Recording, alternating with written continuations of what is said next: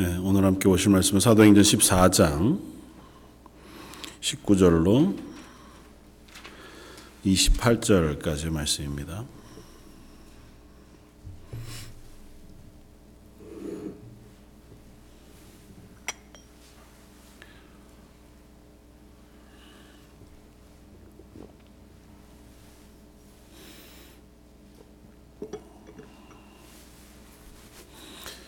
사도행전 14장 19절로 28절까지. 자, 여러분 우리 한 목소리 같이 한번 봉독하겠습니다.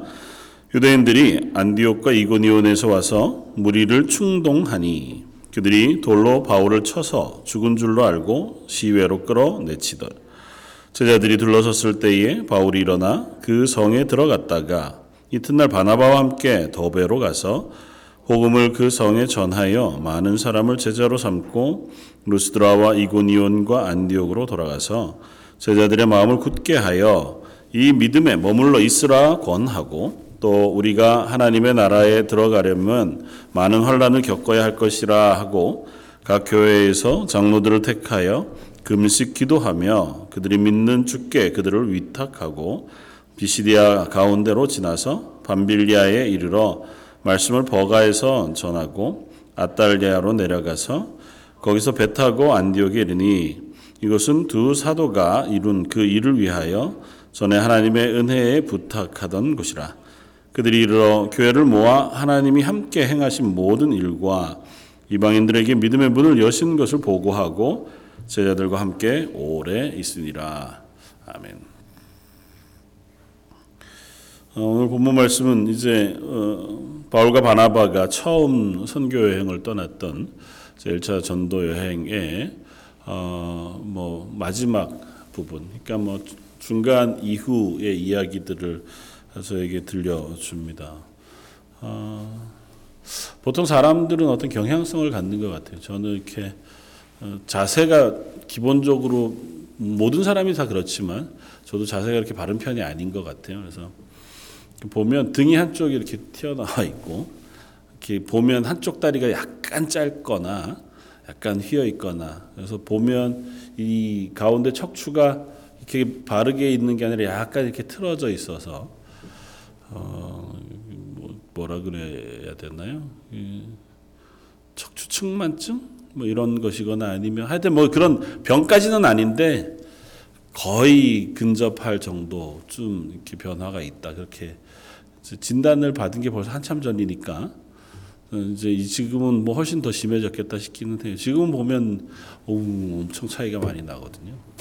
왜 그러냐면 아주 미세하지만 내가 이렇게 가지고 있는 삶의 습관들이나 행동이나 자세들 중에 아주 작은 미묘한 차이 그것이 전, 점점 점점 시간이 쌓여가다가 보면 그 사람의 체형을 변화시키거나 또 몸을 바꾸게 되거나 혹은 여러 모양으로 변화시키게 되어지는데 그게 사람의 몸만 그렇겠냐고요.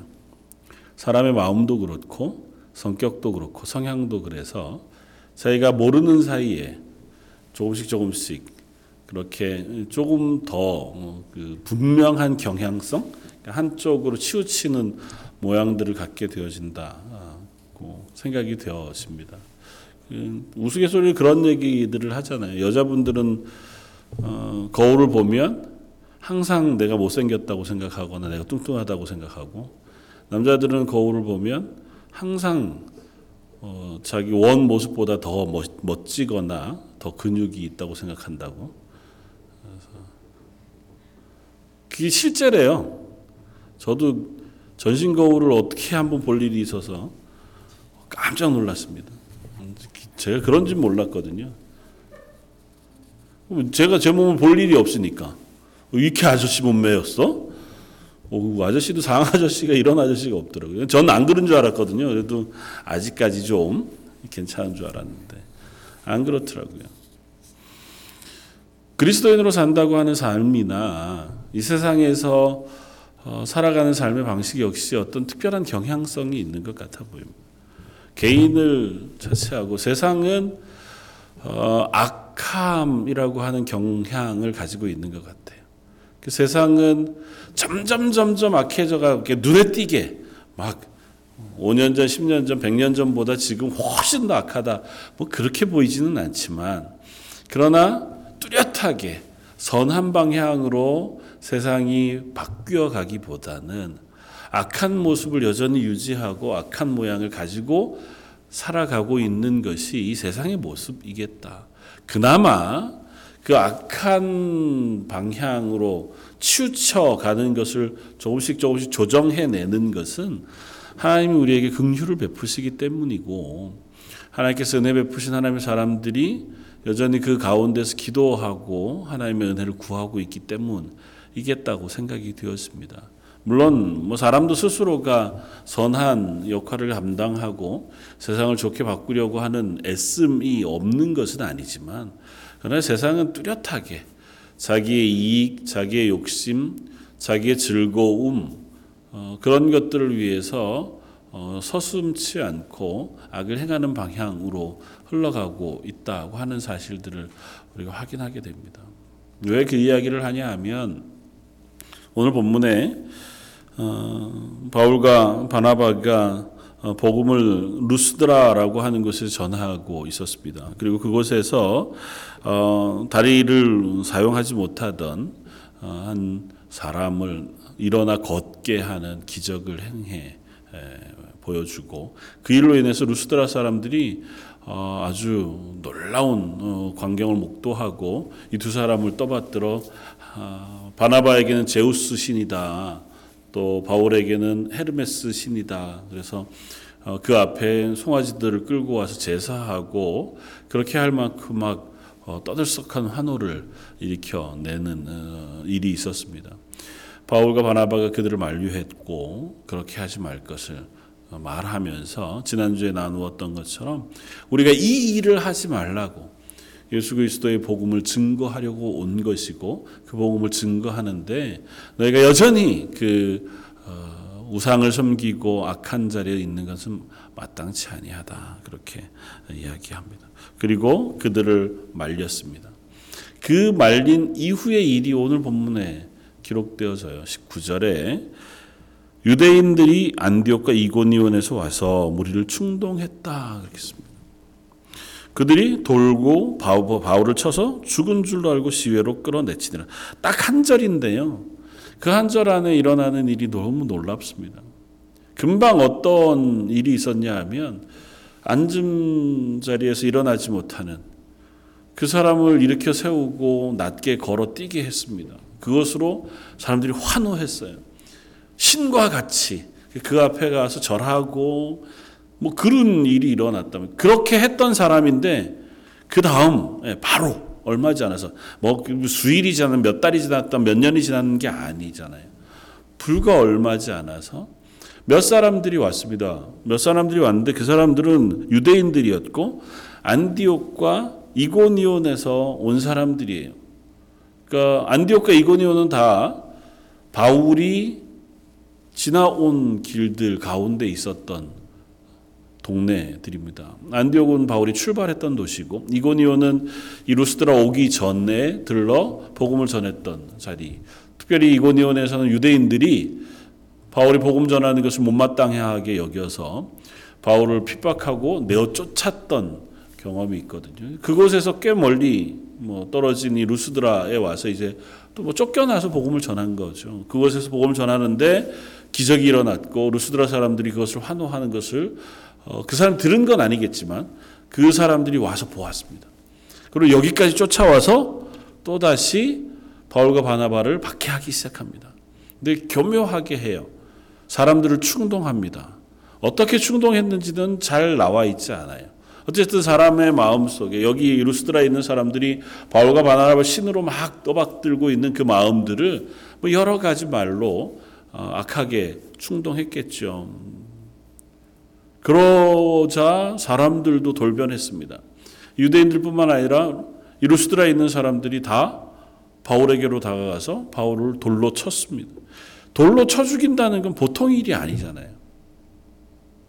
법에 호소한 것도 아니고 뭐 어떤 재판정에 끌고 가거나 옥에 가두는 것도 아니에요. 그야말로 쫓아가서 분노, 광기 어린 분노를 가지고 어제는 내가 절했다가 오늘은 거기에 돌 들고 가서 돌 던져서 죽이려고 정말 죽이려던 심산이 있었으니까 돌 맞아서 피 흘리고 기절하거나 뭐 거반 죽은 거겠죠. 그러니까 죽었다고 판단되어 시외라고 표현되었지만 이때 당시엔 도시가 이렇게 성으로 되어져 있으니까 성 바깥에 쓰레기 버리는데 그곳에서 시체를 버렸단 말이죠. 거기다가 던지는 거예요. 죽었다 판단하고 어떻게 이런 일이 있습니까? 답답한 일이죠. 이고니온 뭐 안디옥에서 온 것까지 따지면 이 사람들 무슨 억하 심정이 있어서 여기까지 쫓아왔을까요? 단 하나의 이유예요. 바울과 바나바가 전하는 복음을 싫어하기 때문에 그걸 방해하고 싶은 거예요. 그게 질투인지 아니면 정말 옛날 바울이 가졌던 열심처럼 예수 그리스도를 향한 믿음이 적극적으로 그게 거절되어져 예수를 믿으라고 하는 이야기는 절대 전달되지 않기를 바라는 마음이 있었는지 모르겠지만 그럼 유대인들이라면 이해가 돼요. 만약에 바울과 바나바가 가 유대인들에게만 복음을 전하는 것이었다면 야, 유대인들에겐 그런 거 하지 말아라. 뭐 그렇게 얘기할 수 있겠죠. 그러나 루스드라에서 복음을 들은 사람들은 거의 대부분이 이방인들입니다. 그러니까 유대인들이 안디옥과 이고니온이라고 하는 먼 도시에서 이 루스드라까지 굳이 찾아와서 사람들을 충동해 바울을 죽이려고 모해할 만한 어떤 일도 이유도 찾아볼 만하지 않아요. 근데 그 일을 해요. 더 웃긴 건 그 일에 사람들이 동조합니다. 세상이 참 악한 방향으로 흘러간다고 말씀드린 것 중에 하나는 이런 거예요. 보통 굉장한 우리가 보기에 아 야 저런 일들은 하면 안 되지 인간이 저러면 안 되지 할 만한 역사 가운데 있었던 대단한 일들 악한 일들이 있습니다. 뭐 우리 나라 사람들은 일제 시대 때의 만행 여전히 반성하지 않고 있는 숱한 이야기들을 우리가 잘 알잖아요. 어떻게 인간의 탈을 쓰고 그럴 수 있나? 뭐 홀로코스트도 마찬가지죠. 2차 세계 대전 가운데 어떻게 유대인들을 학살한 히틀러나 독일 사람들 생각해 보면 야, 인간도 아니지 어떻게 그럴 수 있나. 뭐 그런 일들 아주 극적인 일들 말고도 사람들이 모여서 누군가를 왕따시키거나 뭐 학생들 사이에서도 한 아이를 은밀하게 왕따시키고 혹은 불링 아니면 뭐 여러 방법으로 그 아이는 죽고 싶을 만큼 힘겨운데 아무렇지도 않게 살아가는 삶을 보면 야 어떻게 저럴 수 있나? 그런데 그 일과 사건을 보면 정말 악하게 그지없는 일이지만 낱낱이 들어가서 그 일 속에 있는 한 개개인을 보면 그 개개인이 정말 그렇게 악할까요? 그 한 사람은 보통은 이웃집 좋은 아저씨. 홀로코스트 심판이 아직도 계속 되어지고 있는데 국제법정에서는 그때 당시에 그 일의 주동자였던 그 사람들이 증언대에 서고 그 사람들이 지금 살고 있는 동네 그 주변 사람들에게 물어보면 어, 그 사람은 내가 꽤 오래 알았는데 참 마음씨 착하고 법 잘 지키고 사람 순한 사람인데 이웃, 이웃 사람들에게 친절하고 그 사람이 그런 일을 했어요? 이렇게 일제 그 만행을 저, 저질렀던 그 숱한 사람들도 지금 동네에 가면 좋은 할아버지, 좋은 아버지거나 또 다른 좋은 이웃 중에 한 사람인 거죠. 친구들끼리 작당을 하고 누군가 한 사람을 따돌려야겠다. 그렇게 학교에서 그런 일들이 일어난다고 해서 정말 악하기 그지 없는 애들이 악하기 그지 없는 마음으로 모여가지고 어떻게 하면 쟤를 괴롭힐까? 그런 게 아니잖아요. 어떻게 하다 보니 그게 재, 재밌기도 하고 야, 요거는 내가 안 당하니까 뭐 그냥 나는 별 관심이 없었던 거죠. 아무렇지도 않게. 어쩌면 그냥 괜찮은 한 사람이 별스럽지 않은 일을 그냥 동참해서 그걸 잘 살펴보지 않고 휩쓸려 가다가 보니 그 일이 악한 일이 되어진 경우들이 참 많아요. 그 세상에 악한 경향성, 방향을 가지고 있다고 하는 것은 우리들이 자칫 잘못하면 우리가 살아가고 있는 삶의 자리에서도 얼마든지 나는 인식하지 못하고 있는 사이에 악한 자리에 서고 악한 행동을 하고 악한 결과를 만들어내는 그 사, 그 일들을 행하는 사, 사이에 서 있을 수 있다는 사실을 우리가 염두에 둘 필요가 있습니다. 뭐 개인적으로 물어보면 당신은 평균적으로 악한 사람이라고 생각합니까? 그래도 괜찮은 사람이라고 생각합니까? 그러면 참 착하지요는 아니어도 그래도 뭐 중간은 되지 않을까요? 대부분의 사람들이 그렇게 대답하지 않겠습니까? 성경이 얘기하는 것은 우리는 죄인이라는 것입니다. 하나님 앞에서 죽을 수밖에 없는 죄악된 사람들이라는 겁니다. 우리의 심성이 악하고 우리가 생각하는 바가 어려서부터 악해요. 그 악이 하나님 앞에 도저히 용서받을 만하지 않아. 예수님께서 십자가를 지고 죽으셔야 할 만큼 저 여러분들이 악인이라고 설명해요. 근데 그게 동의가 안 되는 거죠. 입술로는 시인합니다. 그리고 그럴 수 있겠다. 그렇지 뭐 내가 죄인은 죄인이지. 그러나 내가 죄인이지라고 하는 그 고백에는 정말 참담하게 내가 죄인인 것에 대한 고백이 있어서라기보다 익숙히 들어왔기 때문에 내가 죄인입니다. 내가 죄인입니다. 그렇게 고백하는 고백이 우리 속에 있는 것은 아닌가 생각을 해봐요. 비교적 나는 그래도 쟤네들보단 낫지. 라고 생각하기가 십상이지. 하나님 앞에 설 때에 내가 하나님 앞에는 죄인입니다. 그러나 뭐 세상 살아가는 데는 이 정도면 그래도 비교적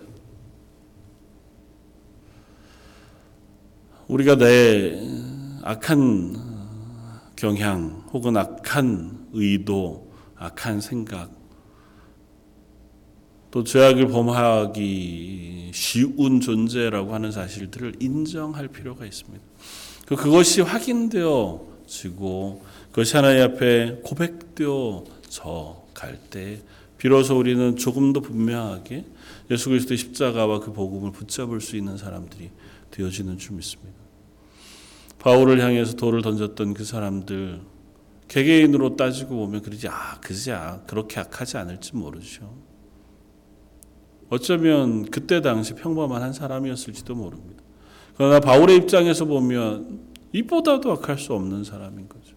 그 먼 데서 굳이 나를 찾아와서 그곳까지와 돌을 던져 죽이고 성 밖에 내던져 놓고 저도 여러분들도 어쩌면 이 땅 가운데 살아가는 동안 내가 악하든 아니면 누군가의 악에 의하여 그런 자리에 설 때가 있든 그럴 수 있다는 사실을 인정하고 그럴 때에 나는 그렇지 않은 것처럼 분노하거나 아니면 같이 비난하거나 그것으로 인하여 욕하거나 하는 자리에 서기보다 우리의 죄악을 하나님 앞에 내려놓고 하나님 극률이 여겨 주십시오. 내 죄악이든 저의 악이든 하나님의 극률하심으로 덮으시고 고치시고 회복시켜 주십시오. 그렇게 기도하는 자리에 설 수 있는 저 여러분들이었으면 좋겠습니다. 어, 근데 놀라운 일은 이것만이 아니에요. 그들의 악함만 놀라운 것이 아니라 그 뒤에 일어나고 있는 바울의 모습도 놀랍습니다. 20절 제자들이 둘러섰을 때에 바울이 일어나 그 성에 들어갔다가 이튿날 바나바와 함께 더베로 가서 복음을 그 성에 전했다. 이건 더 웃기죠, 사실은. 돌에 맞았습니다. 죽었어요. 밖에다 던졌습니다. 제자들이 그 죽은 시체처럼 던져진 바울, 던져놓고 사람들은 떠났을 터이니 아마 그 주변에 이렇게 서서 슬퍼했는지 혹은 그를 바라보고 있었는지 모르겠습니다. 바울이 정신을 차렸어요. 다시 살아났습니다. 뭐 죽었다가 산 건 아니어도 남들 보기에는 돌을 맞았으니 성한 데가 있을 리가 없잖아요. 어쨌든 찢어지고 피나고 깨지고 멍들고 붓고 뭐 이랬을 터인데 그런 상태로 버려졌다가 깼으니 힘겨웠을 터인데 일어났습니다. 그 일어났는데 다른 것 하지 않고 그냥 성에 들어갔다 했습니다. 자기를 죽인 사람들이 있는 그 성에 들어갔다. 그리고 그 다음 날 어떻게 했다고요? 바나바와 함께 더베라는 거기에서 한 뭐 어느 정도 한 3시간 뭐 꽤 거리가 있는 성으로 갑니다. 그곳 그곳에서 또 복음을 전했다. 성경 그렇게 씁니다. 바울이 어떻게 했는지 바나바가 어떻게 했는지는 정확히 알 길이 없어요. 왜냐하면 누가가 이렇게 쓰고 있으니까. 따지고 보면 누가가 참 특, 특이한 어, 글을 쓰고 있는 거죠. 아마 일이 있었겠죠. 바나바가 일어나서 사람들이 부축하여 그를 데려다가 씻기고 그것으로 인하여 또 다시 살아난 것에 대해 감사하고 죽인 줄 알았는데 살아 바울이 들어오니 루스드라 사람들이 놀랐다더라 뭐 그 뭐 여타한 일들이 있었지 않았겠습니까? 누가든 그런 얘기에 관심이 없습니다. 워낙 많은 것들이 생략되어 있기는 하지만 누가는 이 일을 기록하는데 단순하게 뭘 기록하냐면 돌에 맞아서 성 밖에 버려졌다. 그리고 오늘 본문에요. 깨서 일어났다. 그리고 도시에 들어갔다가 그 다음날 다른 도시로 가서 복음을 전했다. 그게 누가가 이 사건을 기록하는 방식입니다. 누가에게 있어서 그 일은 그렇게 중요하지 않아요. 돌에 맞아서 거반 죽었게 죽었다가 일어나 살아난 것도 누가에게 있어서는 뭐 모르겠습니다. 그렇게 아주 놀라운 사건으로 기록할 만한 특이한 일은 아니었던 것 같아요. 그도 그럴 것이 그런 일이 종종 있었거든요. 그 사람들의 반응이나 그 일로 일어난 소동도 누가에게 크게 개의할 만한 일은 아니었던 것 같습니다. 누가에게 있어서 오히려 중요한 것은 그런 바울이 이 일에도 개의치 않고 성으로 들어갔다가 바로 다음 날 복음 전하기 위해서 다른 성으로 또 갔다는 것입니다. 그리고 그것에서 그치지 않고 그 다음 보면 더베에서 다시 돌아갑니다.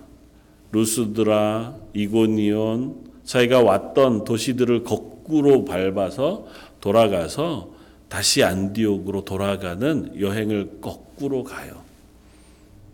그 이야기가 오늘 우리가 읽었던 이야기 23절 이하에 나와 있는 이야기입니다. 그러니까 갈 때까지는 한 도시 도시들을 잘 기록했지만 누가는 이제 돌아오는 그 여정은 더베까지 가는 길까지 쓰고 나서 그리고 돌아가면서 그가 이전에 방문했던 곳을 들려 안디옥으로 돌아갔다 그렇게만 기록하고 있습니다. 누가에게 있어서 혹 바울에게 있어서 다른 것보다 더욱 중요한 것은 내가 복음을 알지 못하는 도시에 가서 예수 그리스도의 복음을 증거한 것이고 그리고 그 복음이 어떻게 사람들에게 전파되었고 받아들여졌는지 그리고 그 일 가운데 어떤 일들이 있었는지 그것에 대해 쓰는 것이며 그 모든 일들 중에서도 더욱 중요한 것은 복음을 받은 사람이 있다는 것과 그 복음 받은 사람들이 하나님 앞에 회심하여 교회가 되어서 가고 있다고 하는 사실이 그들에게 훨씬 더 중요했던 것 같아요. 그래서 사도 바울이 돌에 맞아 죽었다가 일어났던 이야기는 단 한 줄로 끝나지만 더베에서부터 다시 되돌아오면서 각 성을 들러 그곳에서 했던 일들에 대해서는 24, 22절 이하에 이렇게 자세하게 기록합니다. 21절 복음을 그 성에 전하여 많은 사람을 제자로 삼고 더베라고 하는 성에 갔더니 그곳에서는 복음이 잘 전파되었어요. 그곳에서 복음을 받아들인 성도들이 많았습니다. 어, 바울에게 있어서도 더욱더 놀라운 하나님의 은사와 은혜가 있었겠죠. 돌맞아 죽었던 바울이었는데 그것에도 불구하고 가 복음을 전하는 것을 하나님 얼마나 기뻐하셨겠어요. 그러니까 바울에게 더 영적인 힘과 은사들을 부으셨겠다 싶고 그것이 더베라고 하는 도시에서 복음 전하는 일에 놀라운 결과로 나타나 보인 것 같아 보입니다. 그것을 많은 사람들이 예수를 믿었습니다. 그러면 이제 그곳에서 복음을 전가하고 그 교회들을 잘 세우고 나서 그리고 안디옥으로 돌아가면 되죠. 지도를 나중에 살펴보시면 알겠지만 안디옥이라는 곳에서 지금 이렇게 돌아와서 더베라고 하는 곳까지 온 거예요. 이고니온을 지나서 루스드라를 지나서 더베까지 왔고 여기에서 안디옥으로 가려면 중간에 다소라고 하는 도시가 하나 있고 그리고 다시 동쪽으로 가면 안디옥이라는 도시까지 갈 수 있어요. 그러니까 거의 이렇게 돌아와서 이만큼 중간에 다소라는 도시가 있고 다소라는 도시는 우리가 잘 아는 것처럼 바울의 고향입니다. 그러니까 보통 여행으로 따지자면 여기까지 다 와서 더베라는 곳에서 복음을 잘 전했고 사람들이 잘 받아들였어요. 그러면 그 기쁨을 안고 이제는 고향인 다소에 들렀다가 안디옥으로 돌아가면 전도 여행이 아름답게 마무리될 거예요. 근데 바울은 그렇게 하지 않고 시컨 다 온 길을 거꾸로 다시 돌아갑니다. 그 길은 심지어 어떤 길이에요? 어제 나를 돌로 쳐서 죽였던 사람들이 있는 그곳이에요.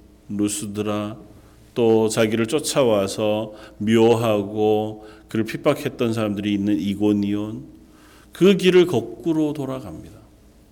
그리고 그 길을 거꾸로 돌아간 이유에 대해서 22절은 이렇게 씁니다. 제자들의 마음을 굳게 하여 이 믿음에 머물러 있으라 권하고 또 우리가 하나님의 나라에 들어가려면 많은 환란을 겪어야 할 것이라고 하는 말을 해주기 위해서 그들을 격려하기 위해서 갑니다. 제자들이라고 표현되어져 있지만 예수 그리스도를 받아들인 사람들, 처음 복음을 전한 도시들마다 이 바울과 바나바를 핍박하고 반대한 사람들도 있었지만 복음을 받아들인 사람들도 있었잖아요. 그들에게 다시 찾아갑니다. 그리고 그들이 흔들리지 않도록 그들이 믿음에 잘 서 있을 수 있도록 격려와 권면을 합니다. 그도 그럴 것이 사도 바울 뒤를 이어 따라온 유대인들이 이 도시들을 다시 다 통과해서 왔잖아요. 그들을 충동질했고 그 결과가 루스드라에서 바울을 죽이는 일로 나타났던 것이었으니까 그 일을 겪으면서 사도 바울은 되돌아가서 혹 믿음이 흔들렸을 그들에게 그들을 믿음 위에 잘 세우기 위하여 한번 가 격려하고 권면할 필요를 느낀 거죠. 그러니까 내가 돌을 맞았나 나를 반대했나 이건 크게 중요하지 않아요. 거기에 있는 성도들 복음을 받은 사람들 그들이 믿음 위에 온전하게 서게 되어지는 일이 바울의 유일한 관심사였습니다. 그래서 그는 그곳으로 다시 돌아가서 첫 번째 제자들의 믿음을 굳게 했다 습니다. 믿음을 굳게 했다고 하는 것 그것은 그들이 흔들릴 만한 일들을 만났었을 그 자리에서 그렇지 아니하고 그 첫 믿음의 자리에 선 이들이 조금 더 단단하게 설 수 있도록 그들을 격려하고 말씀으로 세워가는 일들을 한 것을 의미합니다. 보통 믿음을 어, 굳게 했다고 하는 것은 어, 말씀을 전한 것들을 또 다시 그들에게 전해주고 그 말씀으로 그들이 뿌리박을 수 있도록 그렇게 어, 시간들을 가졌다고 이해하는 것이 맞을 겁니다. 그러니까 사도 바울은 다시 찾아가서 그들이 복음에 흔들리지 않기를 원했습니다. 그리고 나아가서 이 믿음에 어떻게 해요? 머물러 있어라. 그렇게 권했다. 어, 그렇게 표현하지만 사실은 이 표현은 그들을 격려했다. 그렇게 이해하면 조금 더 분명한 단어의 이해가 될 수 있을 것 같아요. 이 믿음 가운데 머물러 있으라고 그들을 격려해 주었다는 것입니다. 그러니까 믿음을 놓치지 말고 너에게 곧 어쩌면 환란이 올지도 모르고 내게 닥쳤던 것처럼 고난이 올지도 모르지만 그 믿음을 놓치지 말고 온전히 서 있기를 격려해 주었다는 겁니다. 그러면 그러면서 마지막으로 덧붙인 말이 뭐예요? 우리가 하나님의 나라에 들어가려면 많은 환란을 겪어야 할 것이다라는 말을 해 주었어요. 뭐 익숙히 이미 그들은 경험했던 일이고 바울이나 바나바에게는 그런 것이 내 믿음을 흔들 만한 일이 되지는 않을 터이지만 처음 믿은 사람들에게는 혹 그런 일들이 생기면 그건 믿음이 흔들리거나 놓쳐버릴 만한 이유가 되어질 것이기 때문에 그들을 격려하고 권면한 후에는 우리가 하나님 나라 갈 때에 그런 환란이 많이 있을 것이다고 하는 사실을 더불어 이야기해 줍니다. 그리고 뒤에 보면 교회들의 장로를 세우고 그들을 금식하고 기도하게 합니다. 하나님 앞에서 이 믿음을 지켜나가는 일이 그냥 설렁설렁 단순하게만 되는 일이 아니라는 것입니다. 필경은 우리가 고난을 당하고 환란을 당하기도 하고 어려움 가운데 놓이기도 할 것이다. 그러면서 하나님 나라에 들어가기 위해서는 반드시 우리에게 고난과 환란이 있을 거라고 얘기합니다. 사실 우리는 그러지 말기를 원하잖아요. 하나님 나라 굳이 왜 고난까지 당하면서 가요? 그냥 잘 살다가 하나님 나라 가면 되지. 물론 고난을 당할 수 있죠. 그러나 고난을 당해도 하나님께서 잘 보호해 주시고 지키셔서 어, 제가 강건하게 하나님 나라 가면 좋겠습니다. 그런데 성경은 자주 그 이야기를 해요. 우리가 이 땅을 살아가다가 보면 믿음의 길을 걷는 한 고난을 당하는 것이 필연적으로 우리에게 오게 될 것이다. 그리고 어쩌면 믿음의 사람들에게는 고난이 오는 것이 당연하다고. 어, 아직도 저는 그 사실에 대하여 제 삶 속에서 명확한 이해와 고백을 함께 해내기는 쉽지 않겠다 생각이 됩니다. 아직도 뭐 젊어서 그런 것 같고요. 그러나 하나님께서 하신 말씀의 의미를 조금은 이해할 것 같아요.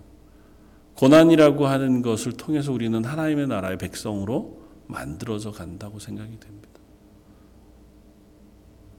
왜냐하면 고난을 당할 때 비로소 우리가 이 땅에서 의지하던 것들을 조금씩 우리의 삶에서 놓치게 되기도 하고 버리게 되기도 하기 때문에 하나님의 나라를 가지고 하나님의 나라에 들어갈 때 우리는 뭐를 의지해서 들어가나요?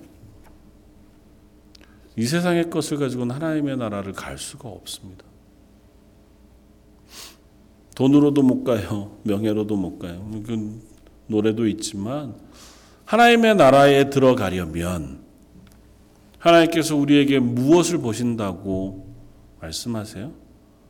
예수 그리스도의 보혈의 피로 씻음 받은 의로워진 그것 이외에 다른 것은 소용이 없어요.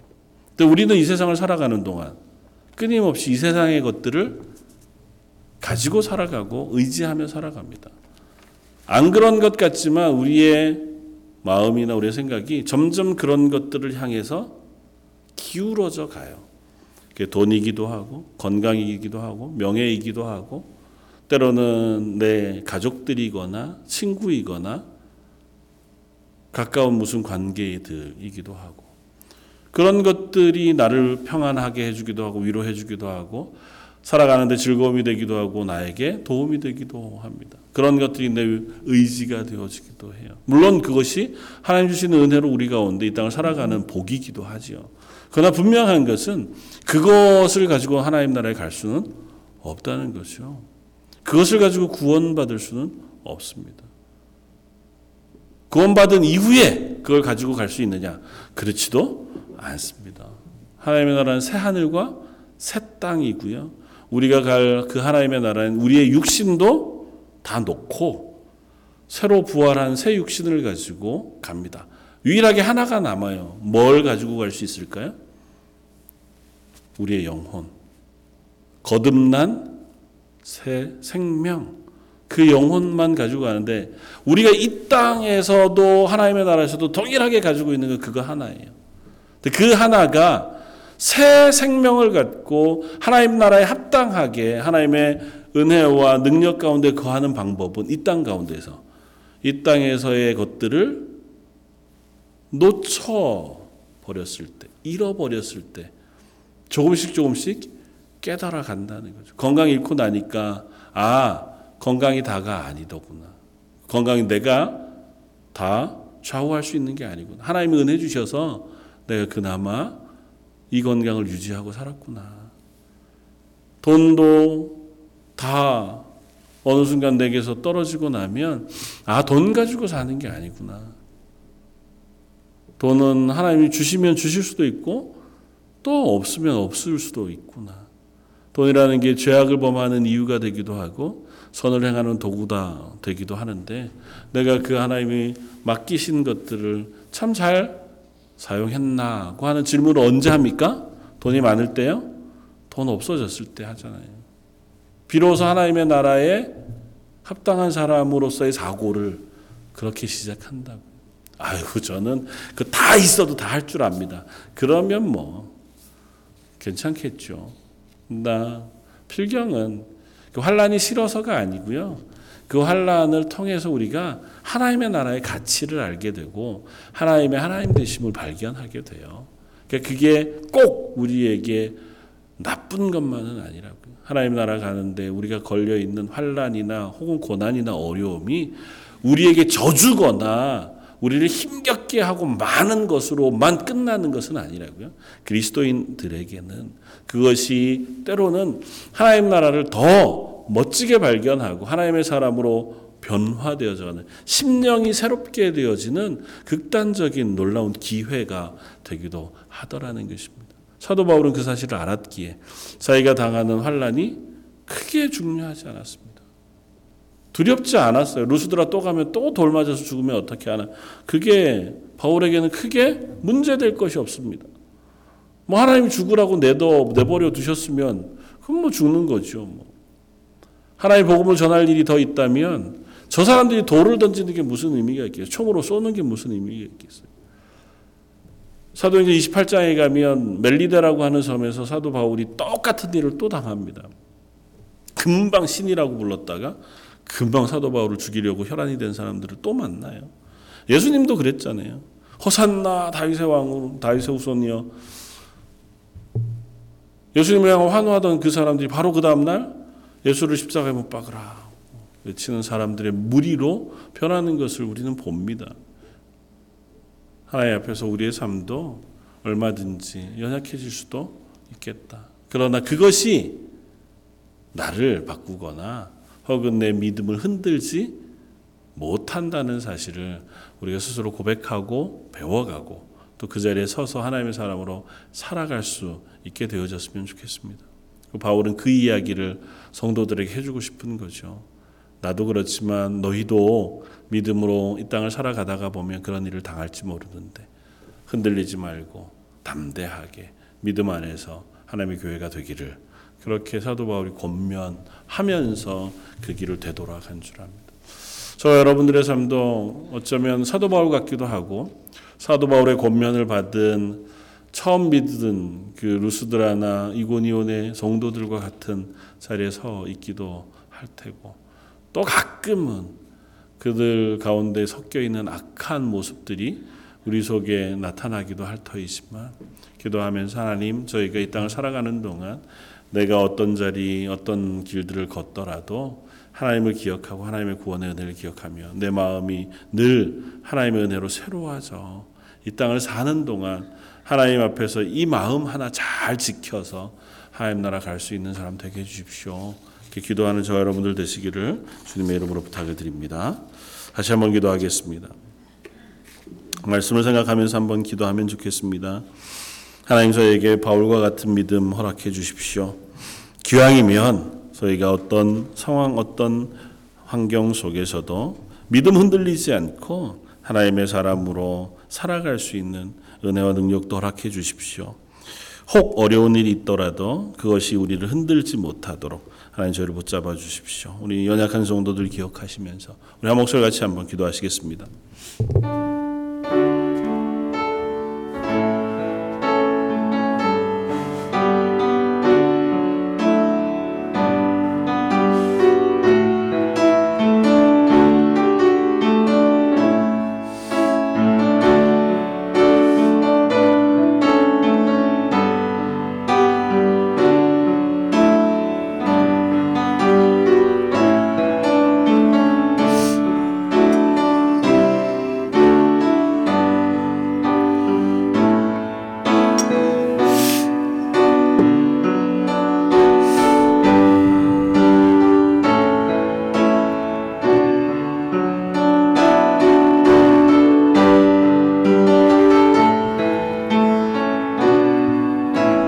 하나님 저를 하나님 앞에 설 수 있는 귀한 자리에 서게 주시옵소서.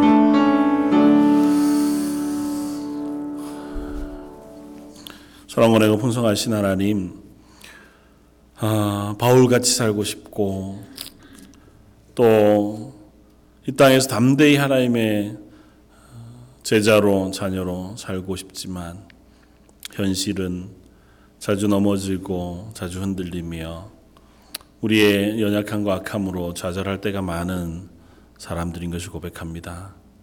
그럼에도 하나님 저희를 붙잡으시고 예배 자리에 세우시며 말씀을 들려주시고 저희의 기도를 들으셔서 저희 가운데 은혜 베푸시며 저희를 새롭게 하시니 감사합니다.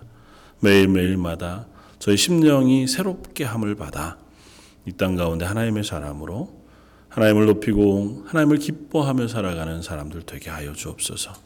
저희 런던 제일장독에 특별히 이 수요일 저녁 기도의 자리 예배의 자리에 나온 하나님의 사람들을 붙잡아 주시고 그들의 일주일을 그들의 한 달을 하나님의 은혜로 덮어 주옵소서. 오늘 말씀 예수님 이름으로 기도드립니다. 아멘.